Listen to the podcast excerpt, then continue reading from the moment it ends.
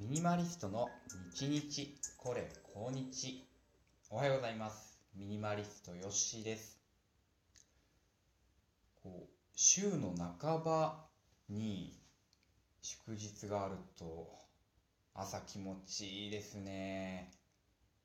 まあ、つながっていて3連休4連休になるのも好きなんですけどももうこの合間にあるとすごい余裕ができると言いますか。連休じゃない分遠くに行けないんでもう完全にお休みって感じなんですよね。前と後ろがもう平日なので。はい。でもうこの時間に動き出してですね何をしようかワクワクしております。どうしようかな。この収録の後にちょっと朝風呂でも行ってこようかなんて考えております。私が入ってるシェアハウスはもうシャワーがしかないんですね。湯船がないのでちょっとお金出して銭湯に行かないと大きなバスタブに浸かれないというわけでして盛岡だと木森の湯っていうですね結構なんか全国でもランキングに入るようないい銭湯があってそこに行ってこようかと思ってます。はい。で今日ですねちょっとお話したいなと思ってるのがカバンのメーカーの話なんですね。パタゴニアという会社。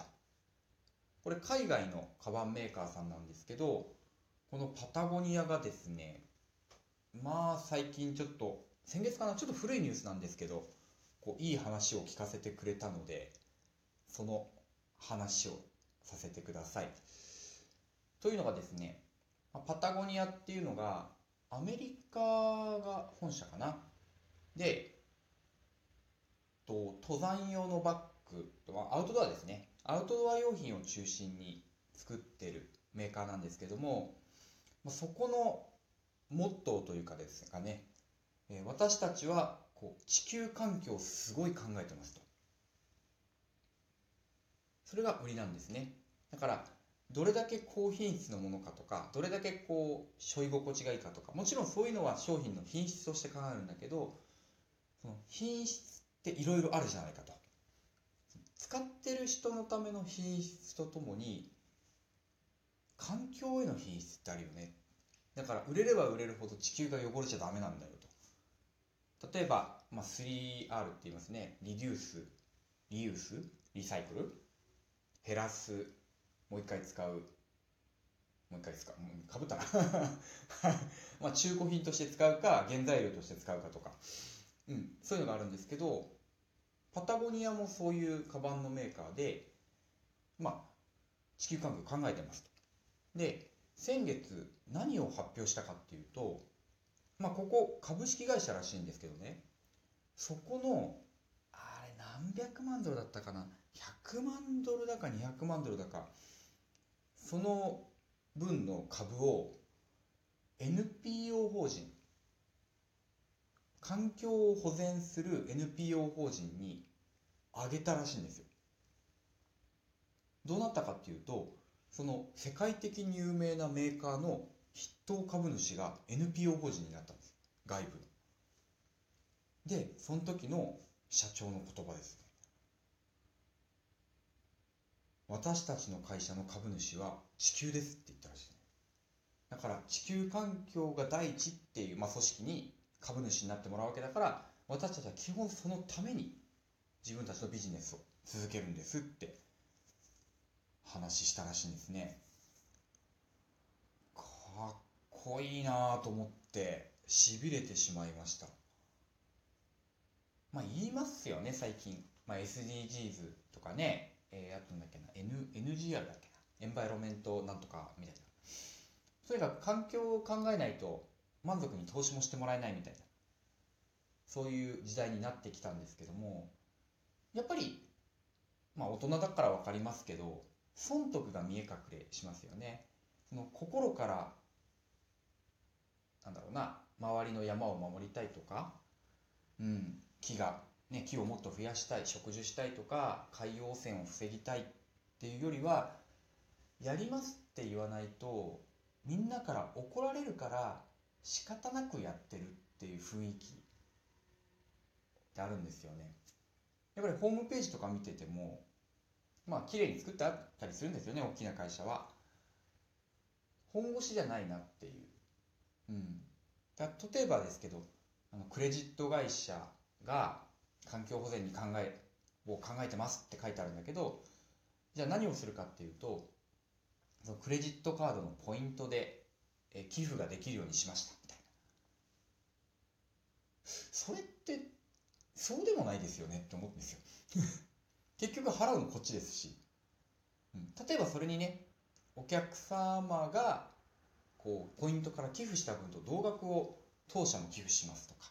書いてあるとあちょっと本腰入れてるなって思うんですよ、まあ、要は自分の身を削ってるわけですよね、うん、あくまでも出させるだけっての見ちゃうとああホームページにこの1ページ載せるためだけのポーズなんだなーなんてね思うわけなんです、まあ、そこでこうパタゴニアですよ。そもそも株主変えちゃうっていうアクションにすごいシンパシーを受けました。うちの会社もこうだったらなーなんてね思いますね。であのこの時思い出されるのがあの物の価値っていうのにはまあいくつもレイヤーっていうかね種類があるんだって話なんですよ。レイヤーって言ってもコスプレイヤーじゃないですよ。レイヤーじゃなくて。あの例えばカバンで言えばまず機能性能ですよね。撥水性が高いね。雨風を防いでくれるとかすごい軽いとか破れにくいとかこれが、まあ、まず持ってみんなが普通に見る機能ですわ。でそこからすぐに見えないのがと社会的性能社会的機能みたいなやつですね、まあ、ここからちょっと人によっては関係ないになっちゃうんですけど要はブランドですよね。私すごい好きなメーカーにポーターさんっていうブランドがあるんです。これ国産メーカーで、まあ、いろんなカバンアウトドアのカバンからビジネスバッグまでいろいろ作ってるんですけど右下にポーターのロゴがついてるんですよね。でそのロゴは遠目でももう分かるのでああポーターのあんなカバンあるんだとかおポーターの革ええいいねとかね。もう人の顔を物色してるんですよ。はいカバン好きなので。でそれってそのカバンの使い心地は僕分かんないんですよ。遠目で見てたら。けどあポーターだねっていうところで一目置く。持ってる人は一目置かれるっていうのがあるんですよね。それで機能関係ないんですよ。まあ機能があるからこそのブランドなんですけど。そう。それが社会的性能機能だと。で3つ目ですよね。まあ、これも社会的機能からの延長なんですけども。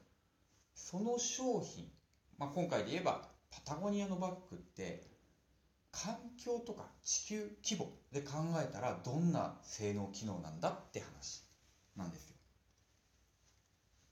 だから人里離れた感じですよね もはや。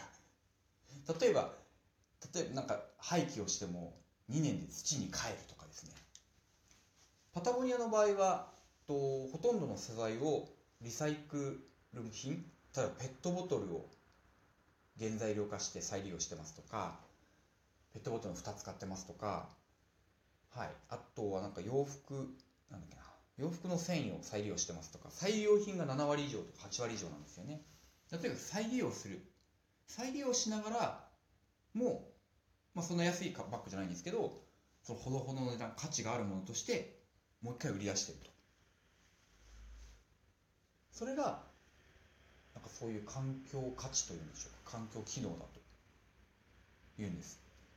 ここにすごい私しなんかいいなと思いましてまあそのニュース見てしばらくしてね勢いで買っちゃったんですよね1個。あの再来週から海外旅行に行くのでバックパッカー用に1個買ったんですけども本当に背負い心地がいいです。うん。一時機能はクリア。でパタゴニアってやっぱファンがたくさんいるみたいで特にアウトドアの方ですよね。うん。そういう方にとってその第2機能もクリア。でもちろん第3機能もクリアっていうことで。ちょっと40代に入ってからパタゴニアは僕の中で狙い目のバッグになってきました。なんかポーターから浮気するようで申し訳ないんですけど。はい。なのでなんか皆さん今どんなバッグ持ってますか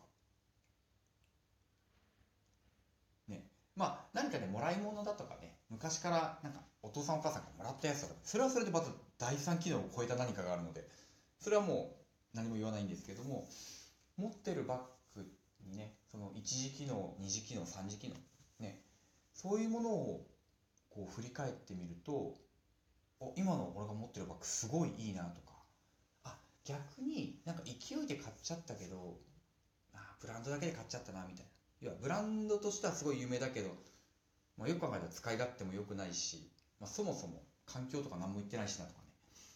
そういうところでねこう見えない価値っていうのが出てくると思います。そうやって考えるとねなんかカバンに限らず日用品ですよね。机しかり布団しかりね。本棚とかもね例えば再利用品使ってるか使ってないかで価値が違うかもしれないですよね。そうそんな風にこう振り返ってみるといろいろ自分の身の回りのものをもう一回見直しちゃう、まあ、買い直しちゃうっていうのはね本末転倒なんですけど。はいそう思い返してみたニュースでした。パタゴニアの、えー株主が NPO 法人に変わったというんですからちょっと感じたことをお話しさせてもらいました。なんかほーってなってもらえたら 嬉しいです。僕はほーだったので、はい、いいねボタンを押してました。はい、えーでは以上をミニマリストヨッシーでした。今日も聞いてくれてありがとうございました。